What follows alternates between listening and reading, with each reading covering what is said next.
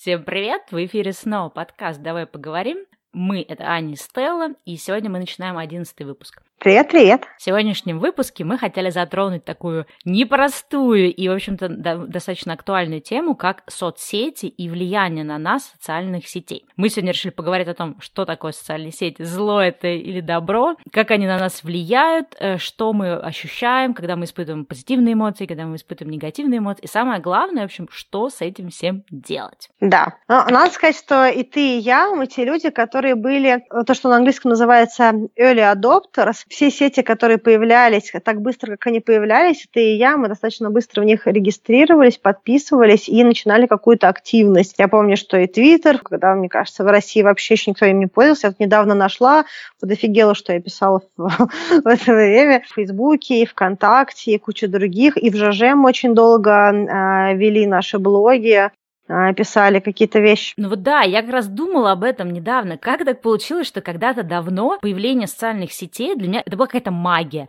Это была такая уникальная возможность поделиться тем, что с тобой происходит, и тут же, да, получить какие-то реакции друзей, которые не находятся с тобой вот в одной комнате или в одном пространстве, что ты можешь соединиться с какими-то друзьями, которые живут где-то далеко, что ты можешь знать, что происходит в жизни твоих близких друзей, вы можете таким образом поддерживать контакт. Когда появились соцсети, да, вот ты правильно сказала, мы были этими early adopters, были людьми, которые вообще бросались везде, регистрировались, заводили профили, потому что в этом было столько всего позитивного и радостного, и тут, оглядываясь назад, я думаю, куда это все делось, почему сейчас для меня слово соцсети ассоциируется с каким-то скорее негативом, да, чем с позитивом. То есть как мы дошли до такой жизни, что вообще произошло? Интересный феномен, потому что не так много времени прошло между одним и другим этапом. Не помню, какой был год, когда мы с тобой активно вели ЖЖ. Наверное, был год 2006, может быть, 2007. Я в 2001 начала вести. Я, мне кажется, в 2005 начала вести или 2004. Но активно, прям вот так, чтобы я круглосуточно сидела в ЖЖ, во всех этих группах и, и прочее. Мне кажется, что это пришлось ну да, на какой-то вот... Да, где-то так вот, пятый-шестой. Прошло чуть больше 10 10 лет, и желание вообще что-либо постить и писать, оно сильно подупало. Ну, даже, знаешь, вот э, начну даже с такого как бы момента, про который, может, не все знают, кто из нас слушает. Я в прошлом году, когда там делала какое-то видео а итоги года, прозрение года, я говорила о том, что я очень хочу сильно отказаться от такого активного использования соцсетей. И тогда я как-то себе вот это планировала, что я постараюсь уйти с Facebook. И ты знаешь, вот интересно, и, и года не прошло, а я поняла, что я уже, в принципе, достигла большего, даже чем я себе, в общем-то, год назад могла представить представить. То есть я сейчас практически не пощу ничего в Facebook. Я делаю апдейты на какие-то пары страниц, но я ничего там не читаю ленту, я не читаю какие-то комментарии, я редко оставляю комментарии, вообще, в принципе, захожу в Facebook в лучшем случае раз в неделю, а то и раз в две недели. И при том, что раньше, поскольку я работала из дома с компьютера, мне кажется, лента Facebook просто была открыта в соседней вкладке, я постоянно пролистывала. И вот это так интересно, что моя жизнь, на самом деле, сильно поменялась с тех пор, как я перестала так активно залипать в социальных сетях. И про это тоже, я думаю, поговорим поговорим. Но про что я хотела сказать, что несмотря на то, что и ты, и я, мы все равно э, считаем, что есть огромное количество плюсов в социальных сетях, да, особенно там, когда ты живешь не в своей стране, где ты родился, угу. когда у тебя много друзей за пределами твоей страны, когда ты много путешествуешь, все-таки соцсети, всякие там мессенджеры, да, это благо. Когда меня, например, даже люди спрашивают, как ты смогла поддерживать отношения на расстоянии в течение долгого времени, я понимаю, что единственное, что нас спасло, что у нас был вот этот Телеграм, мы могли созваниваться, мы оставляли друг другу аудиосообщения, мы записывали маленькие видео друг другу. И он, и я, мы знали, что происходит в жизни каждого человека. Это не то же самое, когда не было, да, интернета, ты там мог, знаю, раз в месяц звониться по городской какой-нибудь связи, там, или пойти на почту созвониться, междугородную какую-нибудь связь заказать.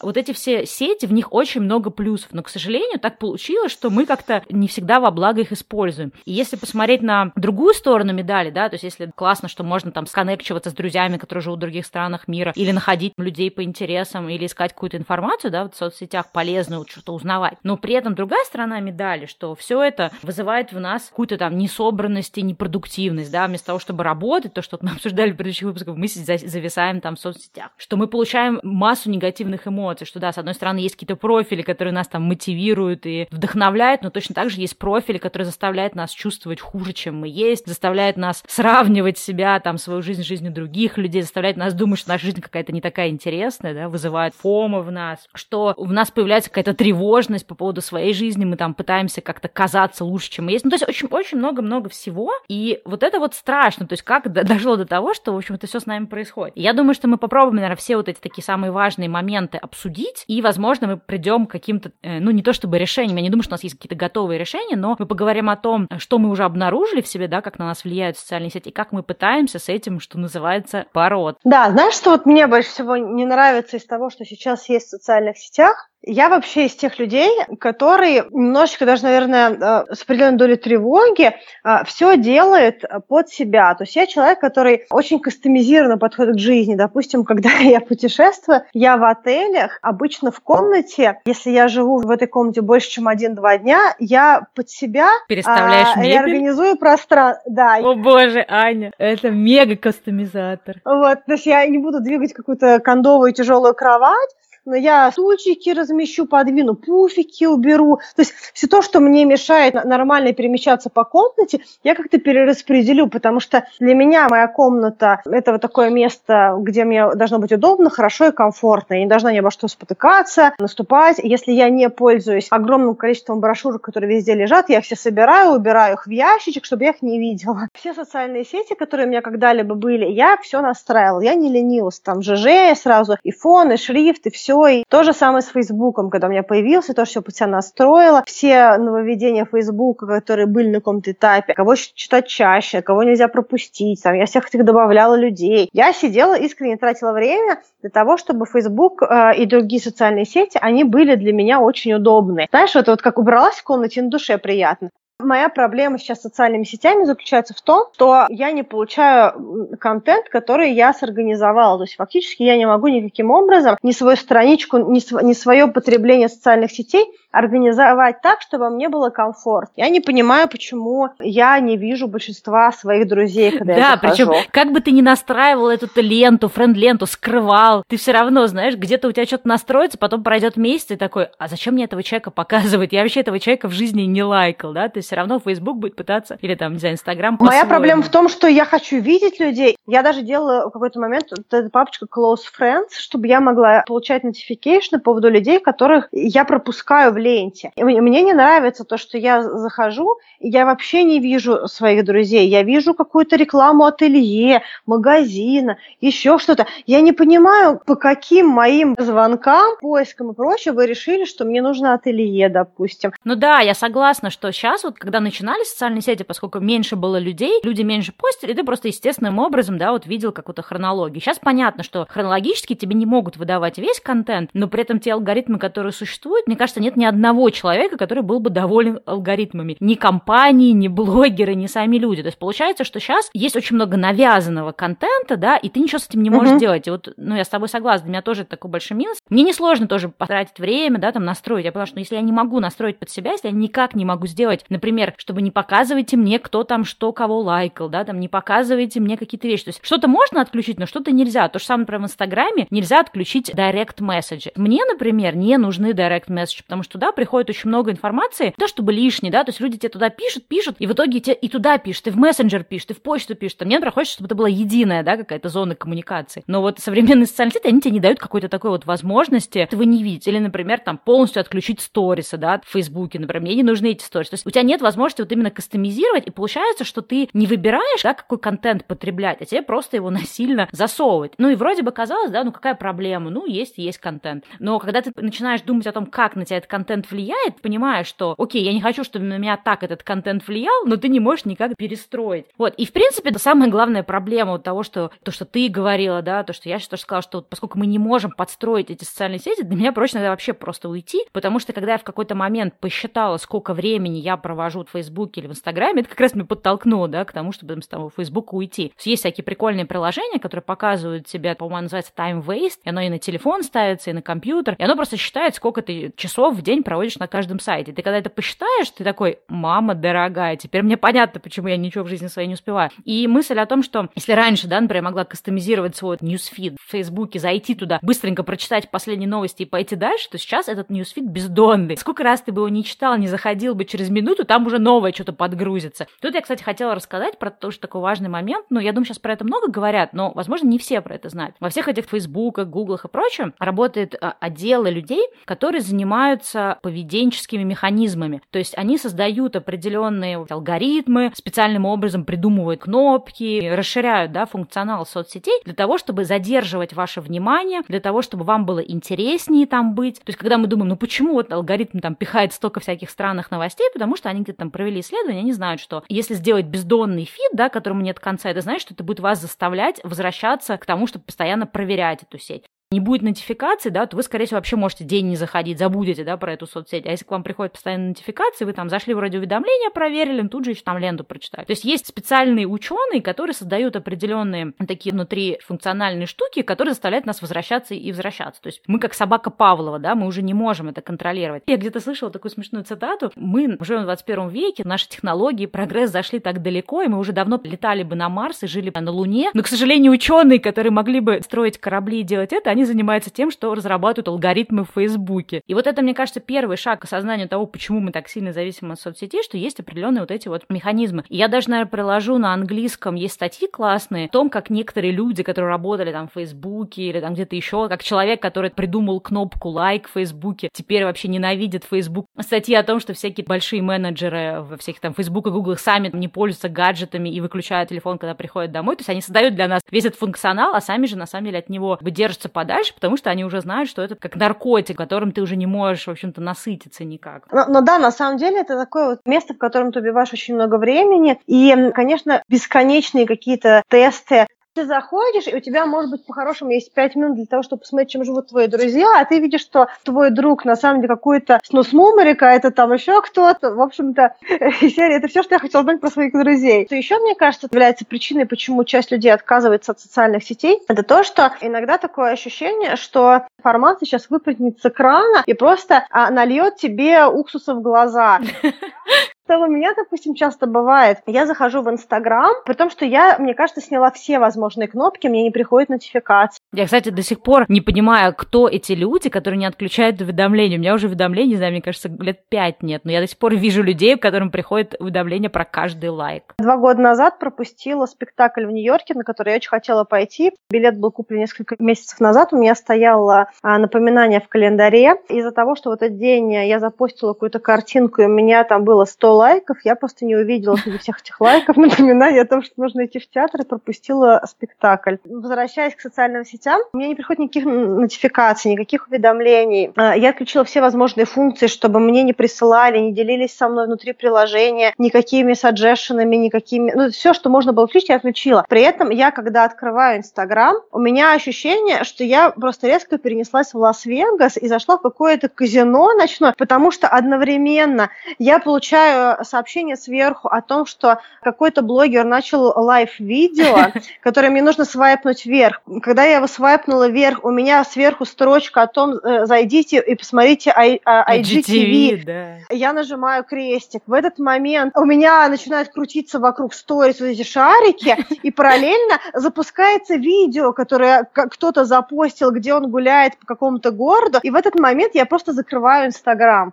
Просто потому, что за эти 10 секунд я успела получить столько информации и общения с Инстаграмом, что мне дальше уже не хочется листать. Я не успела посмотреть ничего, что я хотела, своих друзей почитать, и картинки красивые. Есть блогеры, которые мне очень нравятся, которых я подписана в Инстаграме, в других сетях. И я часто, если хочу их послушать, я просто открываю, сразу нахожу search и иду только к ним на страничку, потому что иначе меня захватит какой-то очередной непонятный вот этот вот boost информации. И, честно говоря, вот для меня сейчас Инстаграм Инстаграм, Фейсбук – это как вот девушка, которая очень хочет любви.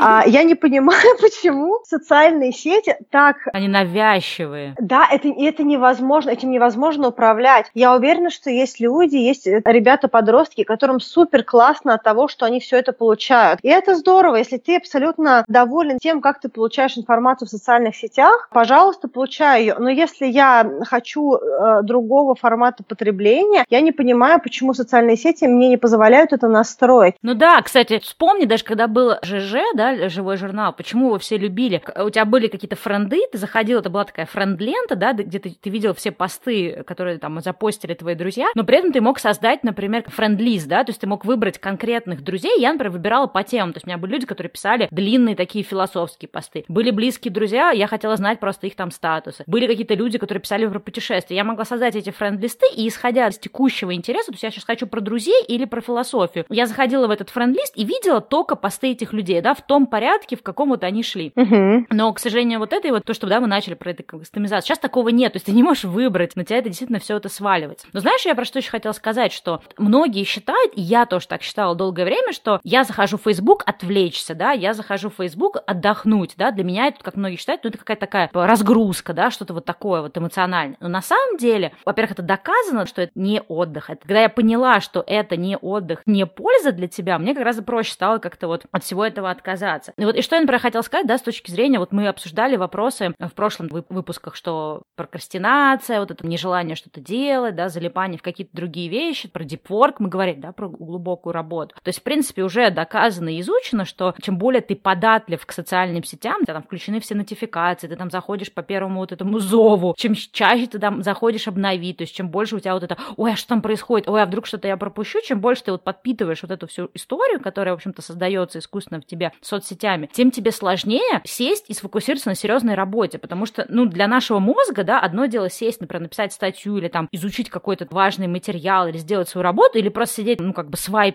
свою ленту, естественно, для мозга гораздо проще и веселее, и интереснее, и больше, да, этого дофамина свайпить ленту, и поэтому в какой-то момент нам уже становится все сложнее и сложнее себя заставлять. И вот тоже для меня, например, один из ответов на вопрос, как перестать прокрастинировать, лично для меня вот отказ от э, социальных сетей, ну, не на 100% отказ, а вот именно как очень ограничивать себя, каких-то даже вещей отказаться, там как-то минимизировать количество, в общем, сетей и времени, в которое там бываешь, очень сильно повлиял на мою продуктивность. Если, например, вы понимаете, что вы каждую секунду отвлекаетесь на ленту, если вы понимаете, что вот вам просто хочется залипать в соцсетях, но не хочется работать, то как бы ответ на вопрос, как перестать залипать, просто вообще себя ограничить. И вот я начала, да, это с того, что я отказалась от Фейсбука, я тоже хотела немножко об этом поговорить, что часто мы не совсем правильно воспринимаем роль социальных сетей в нашей жизни. Я, ну, поскольку я блогер, всегда считала, что мне нужны соцсети, чтобы я себя могла пиарить, что если там, да, я не в соцсетях, как же я буду доносить свою идею, что, в общем-то, блогеру положено быть в социальных сетях. И мне очень сложно было отказаться от Фейсбука, то есть я была реально таким наркоманом, который постоянно там скроллил, проверял, что... но вот сейчас я понимаю, что вот я отказалась, и я вообще не скучаю по Фейсбуку, то есть я не, не, не чувствую сейчас, что там мне чего-то не хватает, и я действительно более продуктивна, и мне как-то, ну, мне не надо, в общем-то, задаваться вопросом, как себя заставить э, перестать им пользоваться, то есть я действительно вот за это время полностью как-то себя отучила. Да, у меня остался, в общем-то, Инстаграм, у меня тоже, в принципе, есть вопросы к тому, что не надо либо еще из, из Инстаграма уйти, ну, пока там я его оставила как единственную площадку, но я не провожу в нем все дни, то есть я вижу тоже часто, как люди, да, там целыми днями просто смотрят, смотрят, читают эти ленты, то есть я даже не каждый день читаю ленту. Чукча, который писатель, но Чукча, который не читатель. Да, но для меня тоже причина, почему э, социальные сети не так стали для меня интересны, просто потому что я перестала видеть, что в них происходит. Так много появилось чужого контента, не друзей, и так много стало живого контента, который сам по себе происходит. Там, допустим, ты открываешь Facebook, и вдруг резко само запустилось видео. Тоже то, что ты говоришь про какие-то а, инструменты, которые соцсети продумывают для того, чтобы держать твое внимание. А я не знаю почему, но каждый раз, когда я открываю социальные сети, у меня сразу запускается видео. И, видимо, это такой момент, что глаза такой в это ну, видео бах. Сразу вовлекся в это дело. Для меня это, конечно, такой непонятный аспект. Я начинаю чувствовать, что у меня нет возможности, знаешь, как вот налить себе кофе, достать шоколадку и почитать, что происходит в жизни твоих друзей. Ты выпадаешь и смотришь, как, не знаю, какие-нибудь чуваки попы запихивают тебя в метро в Японии а, или там еще что-то, и ты понимаешь, что ты 20 минут потратил на что-то, что и, и про друзей не узнал, и эта информация, в принципе... Ну, ну да, зачем тебе это нужно, да. Вот, поэтому для меня это вот тоже такой момент, почему я где-то начала от, отказываться от э, социальных сетей. Но мне кажется, знаешь, вот сейчас, э, ну, тоже не все еще пришли к этому, то есть мне кажется, что такой важный тоже момент, как, знаешь, вот есть то, что называется информационная диета, то есть когда ты начинаешь осознанно, то есть как вот мы говорили про осознанное там потребление вещей, да, осознанные траты денег, то есть, когда ты просто осознанно подходишь к тому, а зачем я эту информацию получаю. Да, естественно, можно весь день сидеть и смотреть, как люди попами заталкивают себя в метро, но когда ты задаешь себе вопрос, а что вот эта информация делает в моей жизни? Ну вот прочитал я там статью 10 способов не состариться или там, или там 100 мест, которые надо обязательно посетить, и что? То есть я вот, например, сейчас такие статьи даже не открываю, потому что я себя спрашиваю, и что мне эта статья даст? Я поняла, что вот мой такой подход, да, тоже к информационной диете, а это как бы часть, в общем, того, что происходит в социальных сетях, потребление информации, что я не потребляю информацию, которая мне дается. Я выбираю, что потреблять. Если, например, это какие-то там ссылки, линки, статьи, я не пытаюсь просто обязательно по каждому линку пойти или каждое что-то такое посмотреть. Мне сейчас нужна вообще эта информация или не нужна? И вот тоже, да, мы там в прошлом выпуске говорили про сканеров. Когда ты сканер, когда ты человек, которому все интересно, которому только дай вообще откройте там, не знаю, Википедию, прочитать одну статью, и ты там просто навеки будешь потерян, ты понимаешь, что тебе нужно очень дозировать, в общем, ту информацию или там те знания, которые ты в свою жизнь пускаешь, потому что иначе ты просто всю жизнь будешь сидеть, только читать эти интересные статьи, какие-то заметки, там, смотреть клевые видосы. И я не знаю, может быть, это не для всех работает, но я вот поняла, что когда я осознанно стала потреблять информацию, то это тоже как-то, в общем-то, изменило мою потребность, скажем, в социальных сетях. Ну, кстати, вот по поводу а, осознанного потребления информации, я тоже бы хотела сказать, что социальные сети социальным э, сетям рознь. Допустим, есть несколько форматов, которые для меня на протяжении последнего года или особенно полугода, они были очень полезными при том, что я снизила потребление Инстаграма и Фейсбука, я повысила потребление определенных э, каналов в Телеграме, потому что для меня этот формат, он, в принципе, мне близкий, потому что я с детства люблю читать, и ну, какой формат определенный книжный, ну да, это информация в чистом виде, по сути. Э, да, он для меня родной. И э, у меня глаз отдыхает. В чем у меня проблемы, допустим, с э, и Instagram, что очень много пестроты в глазах, и я чувствую, что у меня физически начинают болеть глаза. То есть я часто замечала, что после того, как я сижу какое-то продолжительное время в Фейсбуке, в Инстаграме, я просто потом закрываю глаза вот этими вот подушками э, ладошек, потому что мне прям больно глазам. Очень много э, яркости, очень много действий происходит одновременно. Телеграм в этом смысле для меня очень приятный. Второй формат – это подкасты. Мне кажется, что за последний год я послушала подкастов больше, чем за всю оставшуюся жизнь. И для меня подкаст очень удобен. Я слушаю его на ходу, в транспорте, в метро.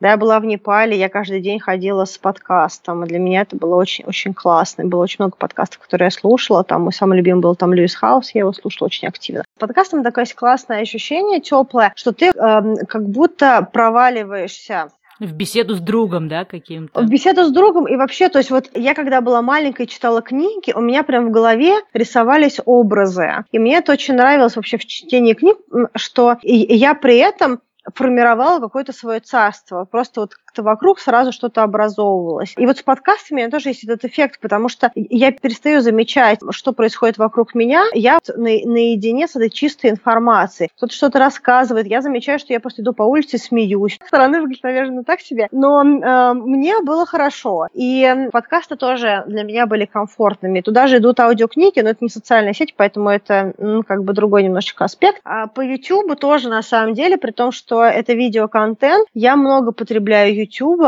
особенно которые при этом очень спокойные э, цвета выбирают для э, своих историй. Там есть один э, парень, на которого я подписана, у него канал про минимализм. У него почти все цвета он снимает у себя дома. Дома у него превалируют бежевые, коричневые и холодные коричневые оттенки. Нейтральные, да, такие? Оттенки? Да, и у меня очень отдыхают глаза, и, в принципе, я когда его смотрю видео, мне становится а, спокойнее.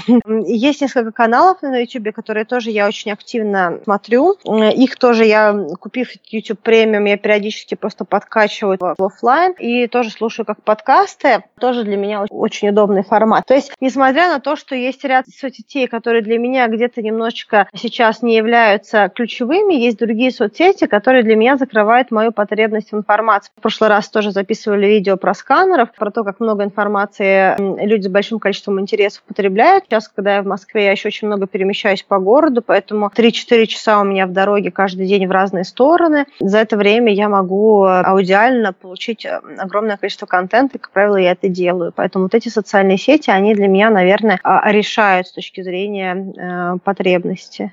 Да, кстати, здорово, что вообще эту тему подняла. То есть я тоже не хотела, чтобы люди как-то восприняли наш этот эпизод, да, что мы тут просто гоним на соцсети. Я скорее про то, что вот проблема с соцсетями начинается тогда, когда мы не, э, ну, не осознаем вообще, что и зачем мы потребляем, когда мы просто позволяем, да, информации в нас входить, мы ее как-то не фильтруем, не курируем, и когда мы не совсем отдаем отчет, что на нас влияет. Потому что вот, например, часто, да, люди там, я вот закрыл Facebook или я там закрыл Instagram. Есть какие-то ситуации, когда это оправдано, но в целом я, например, знаю, что я никогда не закрою Facebook. То есть я просто для себя поняла, что для меня Facebook, чем он является и чем я не хочу, чтобы он являлся. Чем я не хочу, да, это вот просто вот эта бездонная бочка информации, каких-то там непонятных ссылок, непонятных там тестов, еще чего-то.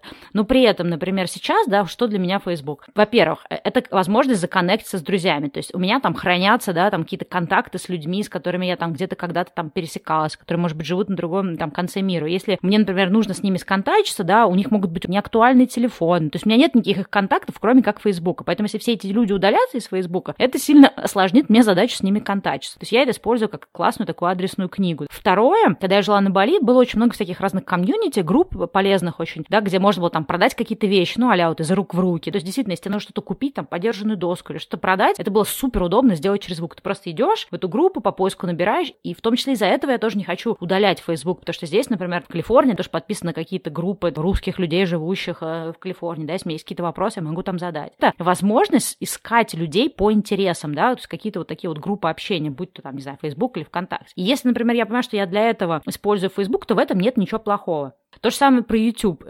При том, что, да, YouTube — это место, которое тебя может засосать вообще на целый день, да, если там, не дай бог, кликнешь на какое-нибудь такое кликбейтовое видео или на какое-то такое вирусное, но при этом меня удивляют люди, которые вот особо не пользуются YouTube, да, потому что на YouTube можно найти информацию про все. То есть вот раньше, например, когда я искала информацию для освоения каких-то новых знаний, как что-то делать, я искала ну, в статьях. Сейчас я очень много чего ищу просто на YouTube. Не знаю, как там приготовить какую-то еду, как там, не знаю, размещать рекламу в Фейсбуке, как бороться с депрессией, как, не знаю, там учиться то-то или все это делать. То есть очень-очень много всего. Если вы, особенно сканеры, ну или просто человек, который хочет получить новые знания, но вы не пользуетесь YouTube для того, чтобы получать вот эти новые знания, то это тоже ну, большое, мне кажется, упущение. Про подкасты, тут у меня, в принципе, к подкастам нет вообще никаких претензий. Это отличный источник вот именно такой концентрированной информации, да, не какой-то короткой, поверхностной, а действительно там люди погружаются в какую-то тему, и главное, что ты можешь этот подкаст там с собой носить в любое время слушать. То есть на самом деле нет ничего плохого в социальных сетях. Тот же Инстаграм, у меня есть определенные блогеры и аккаунты, которые меня очень сильно вдохновляют. Да, я могу пролистать ленту и после этого меня там подскочить с кровати и пойти работать. Есть всегда и плюсы, и минусы. И мне кажется, вот именно важная такая вот осознанность, то есть понимать, вот ты сейчас провел там 10 минут в соцсетях, это тебя настроило на позитивный лад и дало тебе пинок идти работать, да, там вдохновило, взбодрило, не знаю, дало тебе какие-то новые идеи, да, вдохновение на что-то, или ты такой побыл там 15 минут и просто оказался в каком-то супер дауне после этого, или вообще просто залип там на 2 часа и вообще забыл о том, что ты собирался какую-то работу делать. То есть мне кажется, Здесь просто вот вопрос того, куда тебе это все приводит. Ну да, я на самом деле тоже YouTube очень много пользуюсь с точки зрения каких-то а, быстрых решений, особенно какие-то вещи, которые мне нужно сделать в сфере, в которой я вообще ничего не понимаю, или какие-то быстрые мальчиковые вещи, или как что-то быстро настроить, или у меня что-то не работает.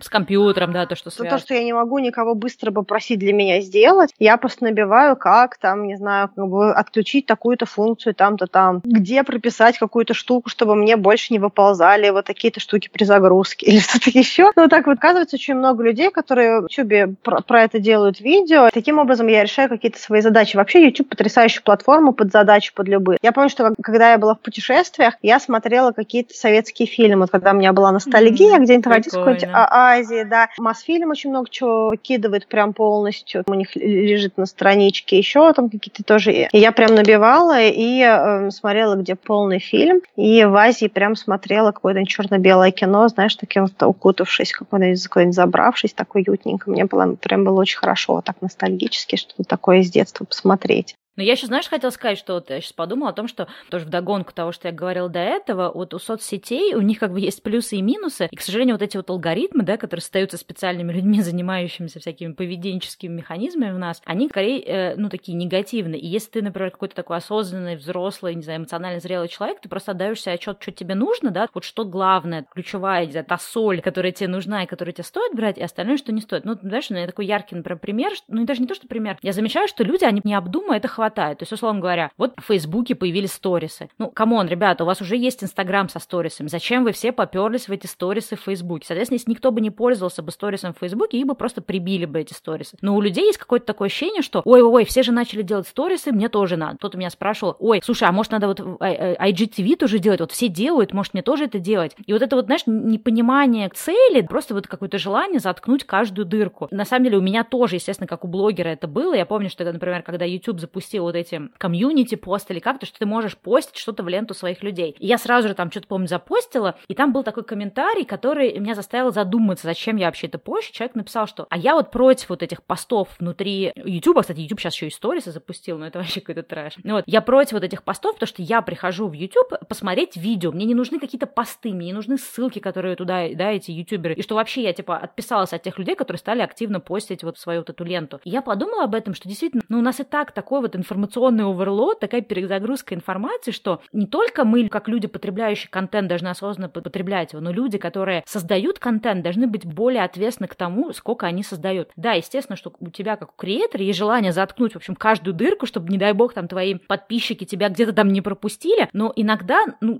должен быть какой-то тоже вот этический аспект этого, что, ну, ты не должен пытаться заткнуть каждую секунду, да, жизни твоего подписчика, чтобы он обязательно тебя и тут посмотрел, и тут, и тут подпишитесь, и колокольчик, и поставьте это, и вот, ну, то есть мне кажется, что это тоже зависит от креаторов, да, от жадности креаторов быть вообще в каждой бочке затычкой. Когда вот я в себе поняла, что во мне тоже это есть, вот желание быть везде и всюду, я стала как-то это в себе ограничивать. То есть я стала исходить из того, что если меня саму бесит огромное количество информации, то почему я тогда тоже не фильтрую ту информацию, которую я создаю? И я стала очень относиться серьезно к тому, какие ссылки я пересылаю друзьям, даже вот, знаешь, на таком вот уровне, что я перепощиваю на свою страницу. Там, знаешь, бывает часто, что люди перепощивают статьи, которые они даже не прочитали. Ну, типа, им понравилось название, знаешь, им понравилось описание, они перепостили. Я не только хочу сознательно как-то подходить к потреблению информации, но я хочу тоже ответственно подходить к тому, какую информацию я двигаю дальше. Не знаю, если да, ты понимаешь, я о чем я в говорю. эту тему тоже хотела сказать. Я, мне кажется, то ли на прошлой, то ли на позапрошлой неделе слушала подкаст девчонок, которые рассказывали про платный контент. Почему стоит платить какой-то онлайн-продукт. И у них было такое сообщение, типа, ну, если вы не платите за онлайн-контент, то в какой-то момент времени креаторы не смогут для вас его делать, потому что они просто они тратят много сил и ресурсов. И я в этот момент, я помню, сидела, слушала, и что? Сейчас такое количество контента, чтобы мне платить креатору, он настолько должен попадать в мои потребности. И вот честно, сейчас из всех возможных каналов, которые есть на YouTube, а, видеоконтент, подкасты и другие, там, Инстаграм и прочее, наверное, есть человек 10, за которых я бы платила бы. Если бы они в какой-то момент времени сказали, что э, я больше не готов делать э, свой подкаст бесплатно, или я не готов больше вести свою страничку в Инстаграме бесплатно, я знаю, что я за них бы заплатила, потому что каждый раз, когда я получаю их информацию, реально для меня это ценность. И когда большое количество креаторов, каждый пытается свое сообщение неосознанно донести, просто все э, на YouTube, я буду на YouTube. Есть же пространство. И ты на какого-то интересного человека случайно натыкаешься, подписываешься на него сразу несколько сетей. И тут ты понимаешь, что просто он тебя бомбардирует а, по 8 раз на дню. Я отписываюсь на следующий же день. И еще а, отдельное место в моем сердце имеют те люди, которые я на них подписалась, они начали мне по 4 сообщения на email.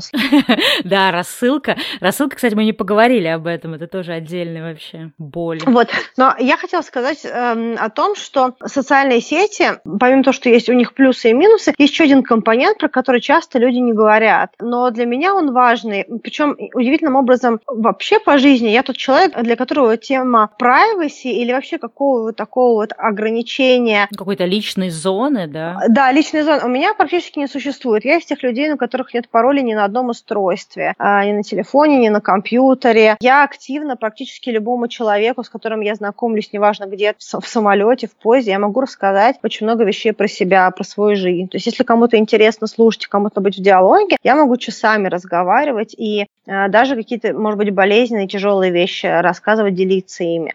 Но есть определенные вещи, которые меня всегда вызывают э, определенный сразу блок. Это когда кто-то или что-то залезают в, мое личное пространство, не спрашивая меня об этом. Объясню, почему я про это говорю. В последнее время социальные сети считают, что они могут эм, пользоваться мной как инструментом для всего, что они хотят, чтобы тестировать свои алгоритмы, чтобы иметь доступ к моим контактам, чтобы подслушивать, прослушивать мои разговоры. Я вот, допустим, не понимаю, почему, если ты хочешь выкладывать 100 сторис в Инстаграме и не собираешься делать видео, ты не можешь выкладывать сторис в Инстаграме, не дав Инстаграму ну, доступ к твоей камере. Я ничего не, не снимаю Инстаграмом. Я выкладываю то, что я сняла камерой телефона. И для меня то, что э, социальные сети сканируют мой телефон, предметы контента, которые я использую, статей, которых я читаю. Но они должны же для тебя таргетировать рекламу. Они это должны для себя, то есть они мне ничего не дают. И вот мне кажется, что причина, почему, допустим, я так щедро и активно пользовалась социальными сетями в начале э, нулевых, и сейчас я отошла от пользования социальных сетей, заключается в том, что сейчас общение с социальными сетями не взаимовыгодное. Сейчас э, социальным сетям я нужна больше, чем они нужны мне, но они пытаются это выставить, как будто мне это нужно больше, как будто они для меня делают какой-то супер классный контент. Но я-то знаю, что это неправда, а они, наоборот, не дают мне возможности кастомизировать и настраивать под себя социальные сети, потому что если бы они мне разрешили бы это делать, я бы отключила бы нафиг все, что у них мигает, запретила им запускать видео до того, как я нажму на это видео, потому что меня очень сильно это напрягает, запретила бы им автоматическое обновление ленты,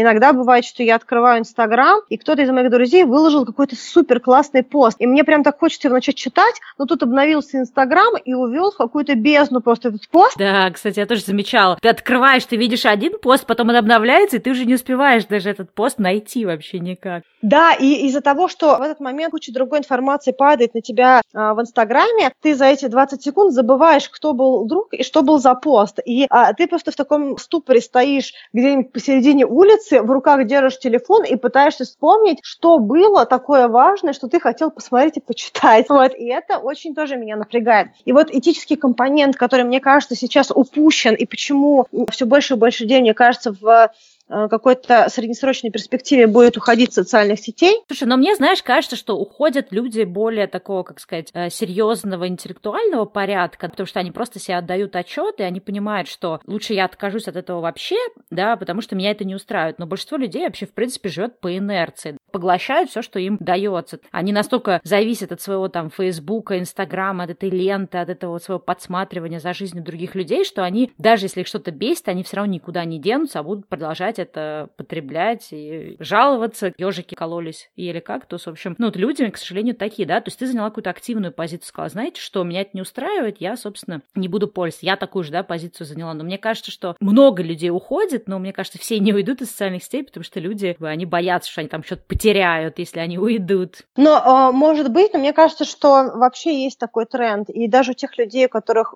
нет такой прям а, четкой формированной позиции в отношении социальных сетей, все равно, кроме как какой-то вот time-killing activity, что-то откровенно убивающее время, там, где у тебя нет никакого другого формата развлечения, серии, что ты в Сбербанке, у тебя очередь 48, а сейчас второй человек, и ты понимаешь, что тебе нужно кровь из носа сегодня что-то сделать. И ты вот сидишь, пропускаешь всех бабушек, которые говорят, внучок, там, пропусти меня вперед, и ты понимаешь, что это очередь бесконечность. Аня, почему бабушки говорят тебе внучок? Ну, не мне, я как бы... Просто мне кажется, что это такая красивая картинка, когда бабушки говорят кому-то внучок. Ну, потому что часто есть этот диалог с мальчиками, когда бабушки вот э, хотят вот опору мужскую, и вот они что-то просят у них. Я часто замечала в магазинах, когда вот, ой, ну там, сыночек, открой мне дверь, ой, ой, помоги мне донести, ой, там это. Мне, понятно, не говорят. Я, в принципе, если я бы была бы номером 48, а сейчас номер 2, я бы просто бы ушла. А, никакого терпения, которое я в себе, конечно, развиваю в течение жизни, мне не хватит для того, чтобы находиться так долго э, ни в каком пространстве. Вот, но э, суть не в этом. Суть в том, что социальные сети сейчас очень несправедливую игру, мне кажется, ведут, и каким-то образом ни одно законодательство ни одной стороны не защищает э, потребителей социальных сетей в этом вопросе. Социальные сети сканируют весь телефон насквозь, какие статьи ты читаешь, какие-то тексты, смс пишешь, то ли у тебя люди в друзьях. Вдруг неожиданно какого-то человека, который ты видел один раз в жизни по бизнес-вопросу, и сделка была неудачной, и серия, или какое-то было неприятное общение, ты случайно видишь в рекомендациях на дружбу, да, там где-нибудь в Фейсбуке. И это, честно говоря, очень некомфортный момент. Те вещи, которые ты не хотела бы, чтобы социальные сети с тобой делали, Потом, допустим, контекстная реклама. Раньше, допустим, еще года четыре назад, а Facebook меня спрашивал, подходит ли мне эта контекстная реклама или нет. Сейчас получается, что я, допустим, вижу контекстную рекламу э, тренинг-центра, в который я хожу. Я вижу вот этого главного героя этого тренинг-центра, и он у меня везде Ну, Стелл, это ужасно. То есть э, у меня нет возможности это закрыть. Слушай, ну просто, видишь, их алгоритм у них недоработан до того, что ты уже как бы потребила этот продукт. Мало того, что я потребила этот продукт, я помню, что кто-то из девочек тоже писал у меня в ленте, я не понимаю, почему мне социальные сети показывают велосипед, который я вчера купила. То есть как бы мне больше одного не нужно.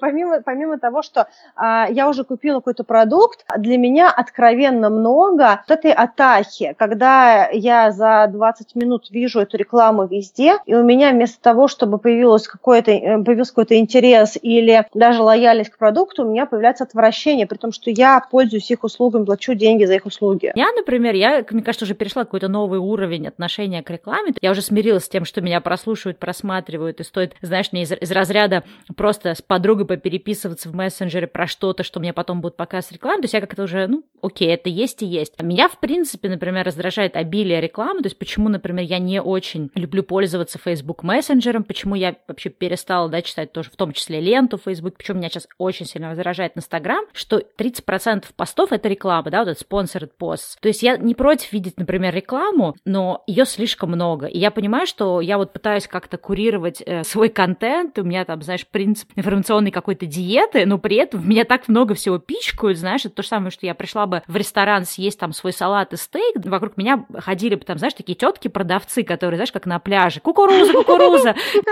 сладкая вата, печеньки, шаурма, чебуреки. И ты такой, ребят, я пришел специально в этот ресторан съесть свой салат и стейк, уйдите все. А они все равно ходят вокруг тебя, знаешь, такие эти, или какие-нибудь мариачи, которые песни поют. Вот это меня расстраивает. То есть, например, я готова платить каждый месяц, да, то есть мы платим за двоих э, вот эту вот премиум подписку на э, YouTube, и хотя мне мой муж говорит, давай перестанем платить, я говорю, нет, ты смотришь много YouTube, я смотрю много YouTube, я не хочу, чтобы мы потребляли вот эту рекламу. Я лучше заплачу деньги, чтобы мне не показывали рекламу. При этом, когда я захожу в Инстаграм и Фейсбук, э, у меня эта реклама просто лезет изо всех щелей, и я понимаю, что я просто устаю, потому что я везде себя от этого ограничила, а там как бы то, что ты как раз говорил до этого, ограничить себя никак нельзя. И меня даже больше бесит не то, что это таргетировано, да ладно, пускай таргетируют, пускай следят, но ее просто слишком много. Я понимаю такой момент, что, естественно, когда есть такая сеть мощная, да, как э, Facebook или Instagram, люди туда выкладывают очень много информации, то есть содержать эти сети очень дорого. То есть эти вещи не могут быть бесплатными, потому что кто-то должен же это все как бы оплачивать. Поэтому я понимаю, зачем заводится реклама, да, чтобы оправдать вот эти все вложения. Но мне кажется, что сейчас это уже просто какой-то предел жадности, а не просто какого-то, ну, оправдания, да, то есть какой-то уже беспредельная, мне кажется, жадность. А, во-первых, я не считаю, что компания, которая владеет многомиллиардным бизнесом, где где-то не, недополучила от рекламы, раз. А два, есть такая двуличная история, когда пиарщики Цукерберга говорят о том, что они такие меценаты с женой и деньги отдают благотворительность одновременно. На самом деле они отмывают налоги, мы же все это знаем. На самом деле ты не можешь настроить ни одну функцию ни в одной социальной сети Цукерберга так, чтобы ты пользовался контентом то, чтобы там в удовольствие, а просто а без раздражения. Ну, ну да, это лицемерие чистой воды, к сожалению. И вот это тоже, кстати, как сказать, моральный этическая составляющая заставляет, в принципе, отказываться от этого. Просто мои личные жизненные принципы просто не поддерживают такой бизнес. Я бы сказала, что это такой уже, да, совсем новый уровень, мне кажется. Да, э, это момент, когда для меня, допустим, очень сложно, знаешь, вот как есть, есть люди, которые говорят, «Ну, нужно разводить, бизнес – это бизнес, личные отношения – это личные отношения, или, ну, вот этот актер, он на самом деле такой вот подонок и мерзавец, но зато он прекрасно играет в кино. Для меня очень сложно, если создается какое-то негативное облако, особенно в отношении тех вопросов, вопросов, которые я на основании своего морального компаса считаю недостойным или неэтическим, мне очень сложно потреблять продукцию этих людей, неважно, что mm-hmm. это будет за продукция, потому что у меня ощущение, что я где-то изменяю себе, когда я э, пользуюсь этими ресурсами. Честно говоря, образ Цукерберга при том, что он был абсолютно потрясающий, когда я в одиннадцатом году жила в Австралии, я даже мечтала работать на Facebook. И... Да, да, я ходила на собеседование в Google и очень расстроилась, когда меня не взяли. Сейчас это компания, в которую я бы не пошла работать, даже если миллион долларов предложили бы. Вот, и, и я вот помню, что э, у меня было такое э, восхищение людьми, которые работают в Facebook. Мне казалось, что они делают такое просто такую миссию в мир, что они объединяют людей, что теперь это такая новая телефонная книга, и что всегда теперь есть пространство, где кого найти, потому что городскими телефонами никто не пользуется, мобильные легко меняют, а тут есть Facebook, такая вот какая-то скала, это, что называется, пришел, чтобы остаться, да, вот такое что-то недвижимое. Со временем вот эта вот магия начала отходить. Давай еще один тоже очень важный аспект обсудим, который касается социальных сетей. Это такой психологический аспект, то есть как на нас влияют соцсети, как они влияют на наше какое-то самоощущение, на наше какое-то настроение и так далее. Я начну с себя, свой какой-то пример расскажу. Я там, в большей степени воспринимаю соцсети как вот именно в рамках своего блогерства, то есть поскольку я уже так давно блогер, я уже не разделяю, да, где я, я это я, а где вот я как блогер. И я заметила такой вот момент, и я думаю, что очень многие люди тоже могут себя в этом узнать, что есть, например, какие-то профили, которые меня мотивируют и вдохновляют, то есть я иду, например, в Инстаграм или там куда-то еще иду, читаю, и это меня мотивирует к действию, это рождает во мне какие-то новые идеи, это дает мне там мотивацию что-то делать. А есть какие-то профили, причем это как-то вот я даже не всегда раньше могла понять, в общем, разницу. Есть какие-то профили, которые меня демотивируют, а, а которые заставляют меня чувствовать, что я какой-то лузер, которые заставляют меня думать, что я что-то там не доделала, не додала, не, не додостигла. Какие-то профили, которые ставят меня думать, что все люди как люди, а моя жизнь какая-то дурацкая, да, вот такой вот тоже момент. Хотела поделиться, наверное, своими какими-то, ну, не то что наработками, но, в общем, как я обычно с этим взаимодействую, да, внутри себя. Во-первых, э, самое первое, что я себе сказала в какой-то момент, я сказала, ты ничего не знаешь о том, что происходит в жизни других людей. То есть есть естественное желание любого человека, когда он что-то постит, да, в соцсети, желание казаться лучше, чем есть. Все-таки мы стараемся плохое не постить, да, мы всегда постим, когда у нас что-то хорошее происходит. Ну или есть, в принципе, люди, которые всегда как-то приукрашивают. Это важно. То есть, когда ты это осознаешь, что ты не знаешь, что там в реальности, да, что там происходит, тебе гораздо проще. Плюс у меня там в свое время была такая одна знакомая, которая могла, например, я знала, что она просидит дома, у нее такой ничего интересного не происходит, но она при этом что-нибудь могла такое классно запостить в Инстаграм, какую-то супер там мотивационную какую-то мысль, и ей все начинали писать, что ой, а ты сейчас там-то, там, условно говоря, а ты сейчас в Барселоне, круто, какая ты молодец, хотя человек на самом деле просто сидит у себя дома, и у нее там какая-то ностальгия, может быть, ей просто скучно, и она как-то так запостила, что людям кажется, что она вот сейчас в Барселоне. При этом, когда ее люди спрашивают, а ты что в Барселоне, она никогда в комментариях не отвечала, что нет, я не в Барселоне. То она такая, типа, оставляла такую интригу. Я не знаю, как бы, зачем, да, человек это делал, но вот был у меня такой один пример, который как раз заставил меня как бы задуматься о том, что не все, что мы видим э, в реальности. Ой, а расскажи про ту историю с э, твоим тренером по спорту и блогершей на беговой дорожке. Да, это, кстати, была крутая история. У меня есть, точнее, был, да, когда я жила на Бали, очень классный фитнес-тренер Грег Смит, он американец, живет со своей э, женой на Бали, э, и у него там свой спортзал, в общем, и так далее. Он при этом сам тоже очень много тренируется. И он недавно запостил, что какая-то блогерша э, на Бали пришла в спортзал, буквально там 5 или 10 минут побегала по дорожке, и тут же, значит, начала записывать сторисы о том, что, ребята, я только что пробежала там что-то 5 тысяч километров или что-то типа... 8 километров? Или 8 тысяч километров, да, ой, 8 тысяч, 8 километров. Она такой, значит, сделала такой сторис, как она тут сейчас только что подзанималась, ну и как обычно, да, вот этот месседж, что я такая молодец, такая классная, пойду дальше к новым свершениям. И все, и она ушла из зала. И он такой просто написал, типа, какого черта? Ты буквально 10-15 минут позанималась, ты вообще ничего не сделала, ну хотя бы не ври, ну зачем ты это делаешь, зачем ты это пишешь? И да, вот это, к сожалению, правда жизни, то есть люди, они настолько хотят казаться, да, что, в принципе, нормально там, что человек там выкладывает, что я вот читаю такие-то книжки, хотя он, может, там эту книжку не дочитал, как-то там мельком просмотрел. То есть вот это вот э, часть нашей жизни, которая достаточно страшная, но с другой стороны, когда ты это осознаешь, тебе как-то проще воспринимать. Вот если вернуться к моим там тоже эмоциям, когда я захожу, я для себя четко выработала такое правило, что если я захожу в какой-то профиль, да, там, или читаю там какого-то блогера, или смотрю его, если этот человек рождает у меня какие-то негативные эмоции, то есть я начинаю завидовать, что, ой, а у него там столько подписчиков, у меня столько. Или я начинаю думать, что вот он такой молодец, он так все классно делает, а я такой лузер. То есть независимо, в общем, какие эмоции негативные этот человек у меня рождает, я просто беру и отписываюсь. То есть даже если до этого я там долго его читал, или мне, например, в целом этот человек нравится, я в себе не поощряю вот это вот следить за жизнью людей, да. Знаешь, как вот раньше люди следили там за бывшими какими-то своими чуваками. То есть я никогда этого не понимала.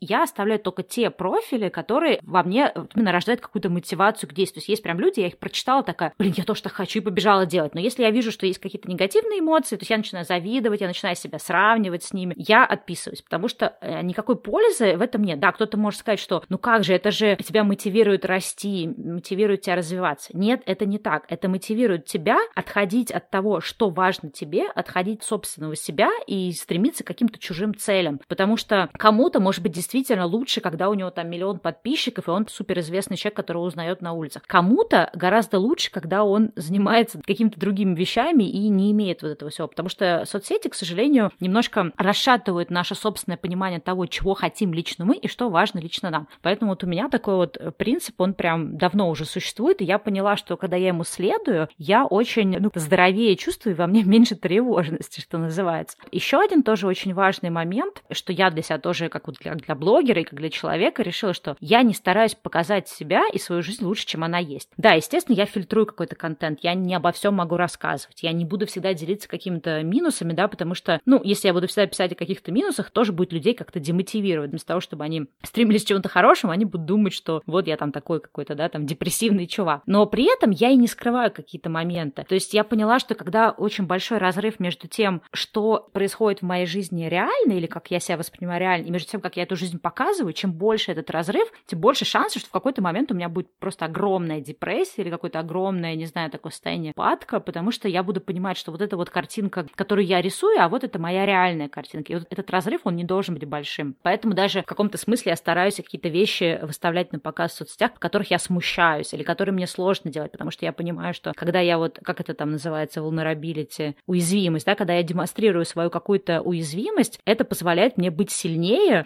позволяет мне уменьшать этот разрыв между тем, какую я рисую жизнь в социальных сетях и какая она есть на самом деле. И это позволяет мне быть каким-то более гармоничным, не знаю, более здоровым человеком. Слушай, во-первых, хотела сказать, что ты мой герой, а, потому что для меня, вот, допустим, то, что вот embrace your vulnerability, да, то есть вот это какой-то позволь себе быть уязвимой, расскажи про какие-то вещи, которые тебе страшно делать, которые, в которых ты себя не считаешь э, экспертом или что какие-то свои первые шаги показать, э, неизвестно, они когда-то будут успешными или нет, и позволить людям потом задавать себе вопросы и говорить, да, ну знаешь, у меня не получилось. Вот а для меня это пока что такая э, зона тяжелая.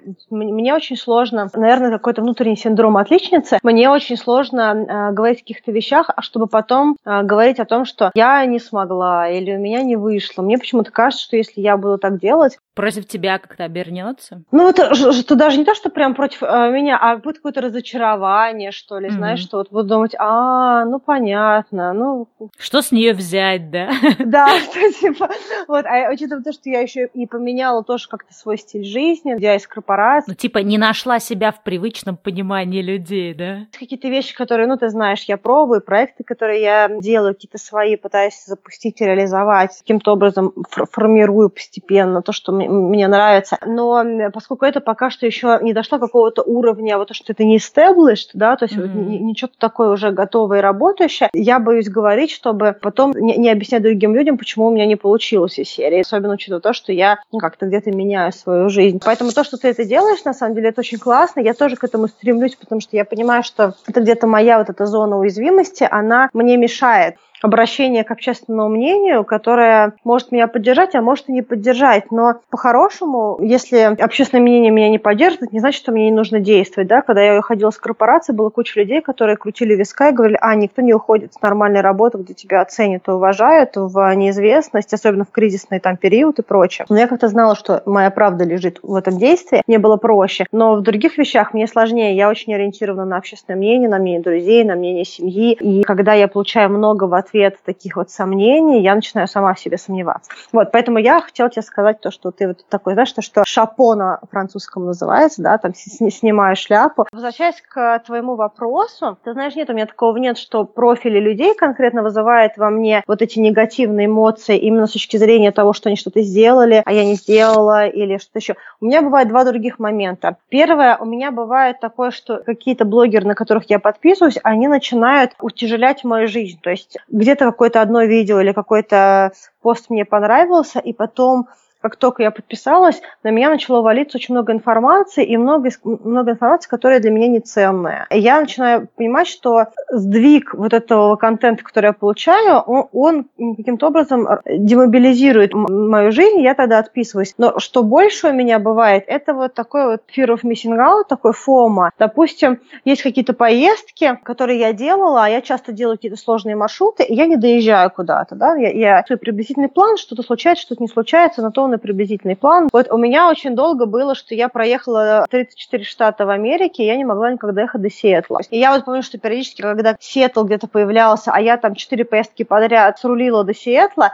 мне было очень-очень грустно, что я не доехала. Или какие-то такие другие вещи, которые в социальных сетях появляются, которые меня вгоняют вот это ощущение того, что я где-то облажалась. Типа кто-то это сделал, а ты до сих пор не сделала, да? Ну вот что-то такое, да. Я вот недавно была в Сочи, я не прыгнула банжи, а я очень хотела до этого прыгнуть банжи, ну что вот я вот приехала в Скайпарк, и мне как-то вот стало страшно. Я не знаю, почему, почему мне не было страшно нигде, ни на каком этапе, но как только я приехала и увидела, как прыгает другой чувак, я увидела, как он внизу там болтается пять раз э, уже, когда прыгнул, меня обуял такой страх, что я э, решила, что я не буду сегодня прыгать, потому что, ну, как бы задача была в том, чтобы получить э, какое-то удовольствие и какой-то новый опыт, и где-то это было преодоление, но это не было преодоление любой ценой, да, это было преодоление, которое должно было быть замиксовано также с какими-то классными чувствами. И потом, когда кто-нибудь рассказывает, ой, вы были в Сочи, а вы прыгали банж, я в этот момент сразу вот, внутри чувствую такой вот какой-то момент. И вот если я испытываю подобные вещи в социальных сетях, мне становится очень-очень грустно. Ну а ты можешь что с этим сделать? То есть ты как-то понимаешь, как вообще с этим работать, с этим ощущением? Ну, Стелл, ну как работать? Я просто скроллю Просто едешь в Сочи и прыгаешь в банджи.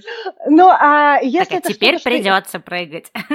Ну, вот, допустим, у меня был такой момент, когда моя подружка в Нью-Йорке э, в 2014 году была в таком классном пространстве. Я не знаю, ты сто процентов знаешь сериал «Друзья». Я его не смотрела, но я знаю, что это такое. Вот, он запустился в 94 году, и в 2014 году они создали такое открытое пространство. Там все события происходят э, в кофейне, где они э, по центру сидят и болтают. И вот в честь 20-летия с момента основания сериала они запустили такое открытое пространство, в которое ты мог прийти и посидеть в этой же э, кафешке, да, то есть с таким же названием, интерьером, просто для любителей сериала. Там были гигантские очереди, но это была все очень короткая какая-то инсталляция, типа там месяц или там 20 дней, не, не помню сколько. И вот так получилось, что я не была в Америке на эти даты, и э, вообще я узнала про эту инсталляцию, когда уже она почти заканчивалась, или только что закончилась. То есть я поняла, что я упустила. 20 лет был любимый сериал, я его смотрела просто от корки до корки, все эти 10 сезонов под 24-25 эпизодов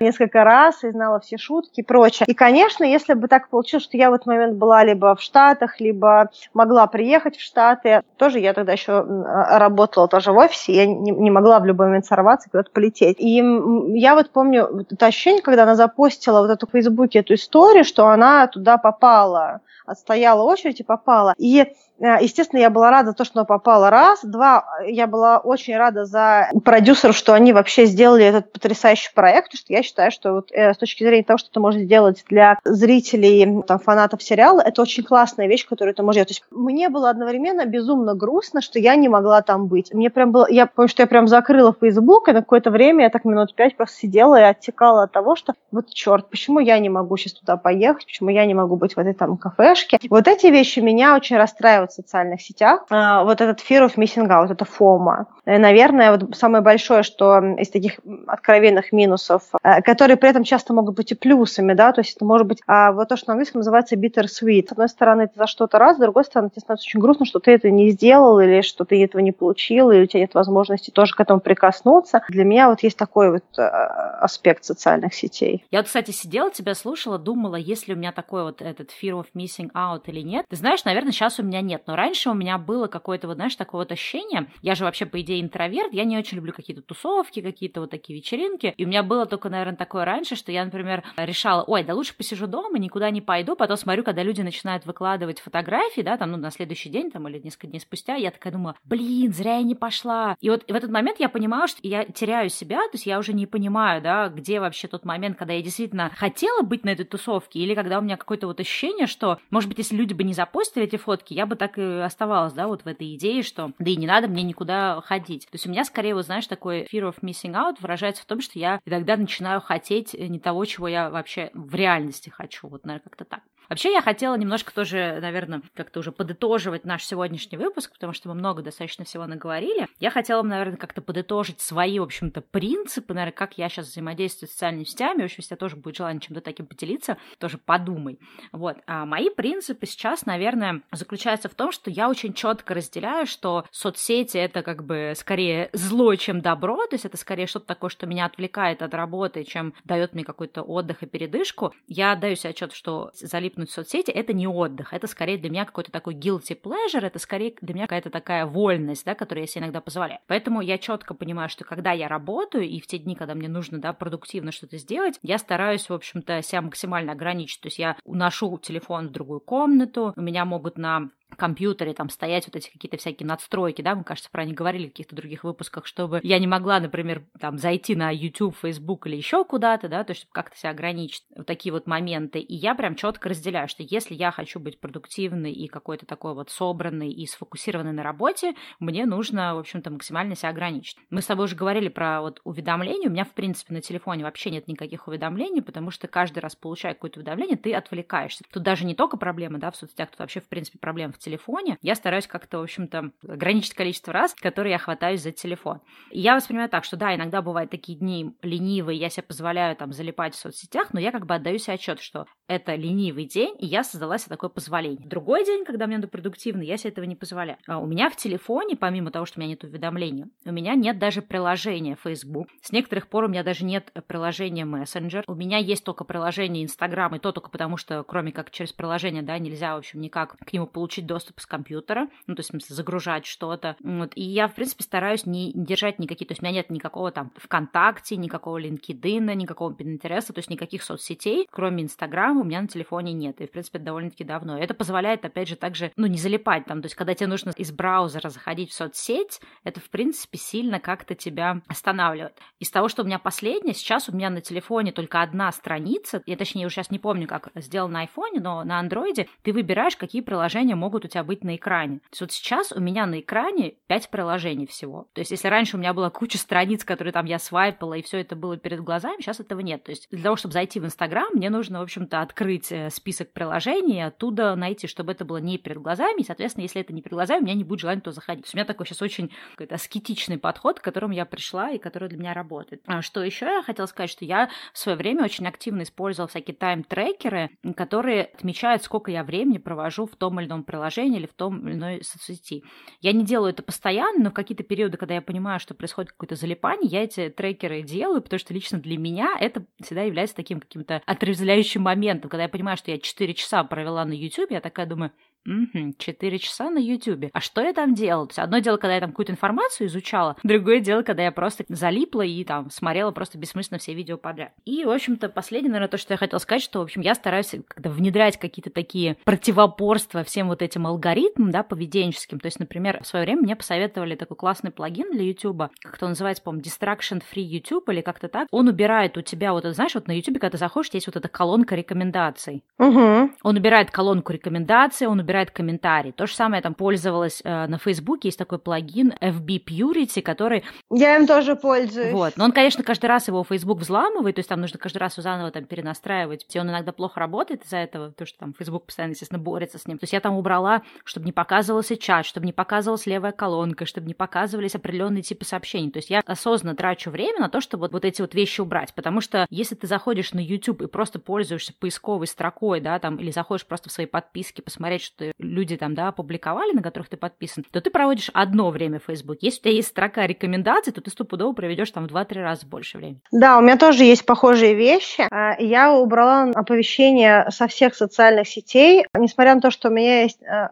оповещения в чатах типа WhatsApp и Telegram, а, и в Телеграме у меня есть э, незамьюченные, не выключенные только чаты с друзьями, все каналы, на которые я подписана, все у меня тоже отключены. Facebook Messenger у меня отключены тоже оповещения, потому что туда падает реклама, какие-то люди, которые вдруг где-то меня нашли, мне написали. Для меня это очень много. Какие непонятные я... индусы с вопросами «Hi, where are you from?» Какие-то люди из индустрии, которых я никогда не знала, тоже очень много на каком-то этапе писали. Я отключила все. Я убрала папочку социальные сети, на третью страницу айфона. У меня нет ни одной социальной сети, которая у меня лежит отдельно от папочки.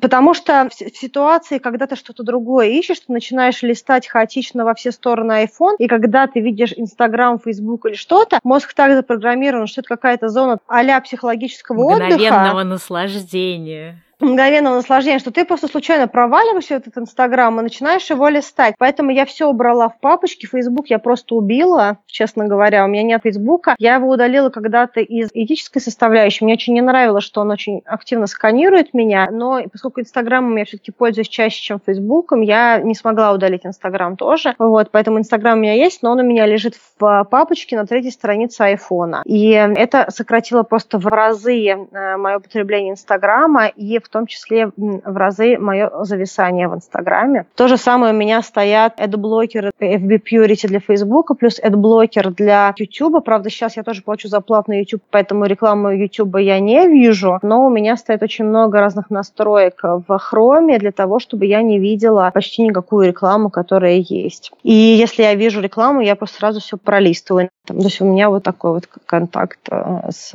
сетями. Я надеюсь, что мы нашим примером как-то кого-то тоже вдохновим, потому что, мне кажется, разобраться с соцсетями — это очень такой большой вообще шаг для человечества и для отдельно взятого человека, да. Вау, как ты прям... Ладно, на этой веселой и одновременно серьезной ноте я хотела бы, наверное, попрощаться с нашими слушателями из того этажа Аня. Ну что, до встречи в следующем выпуске. Да, пока-пока. Пока-пока.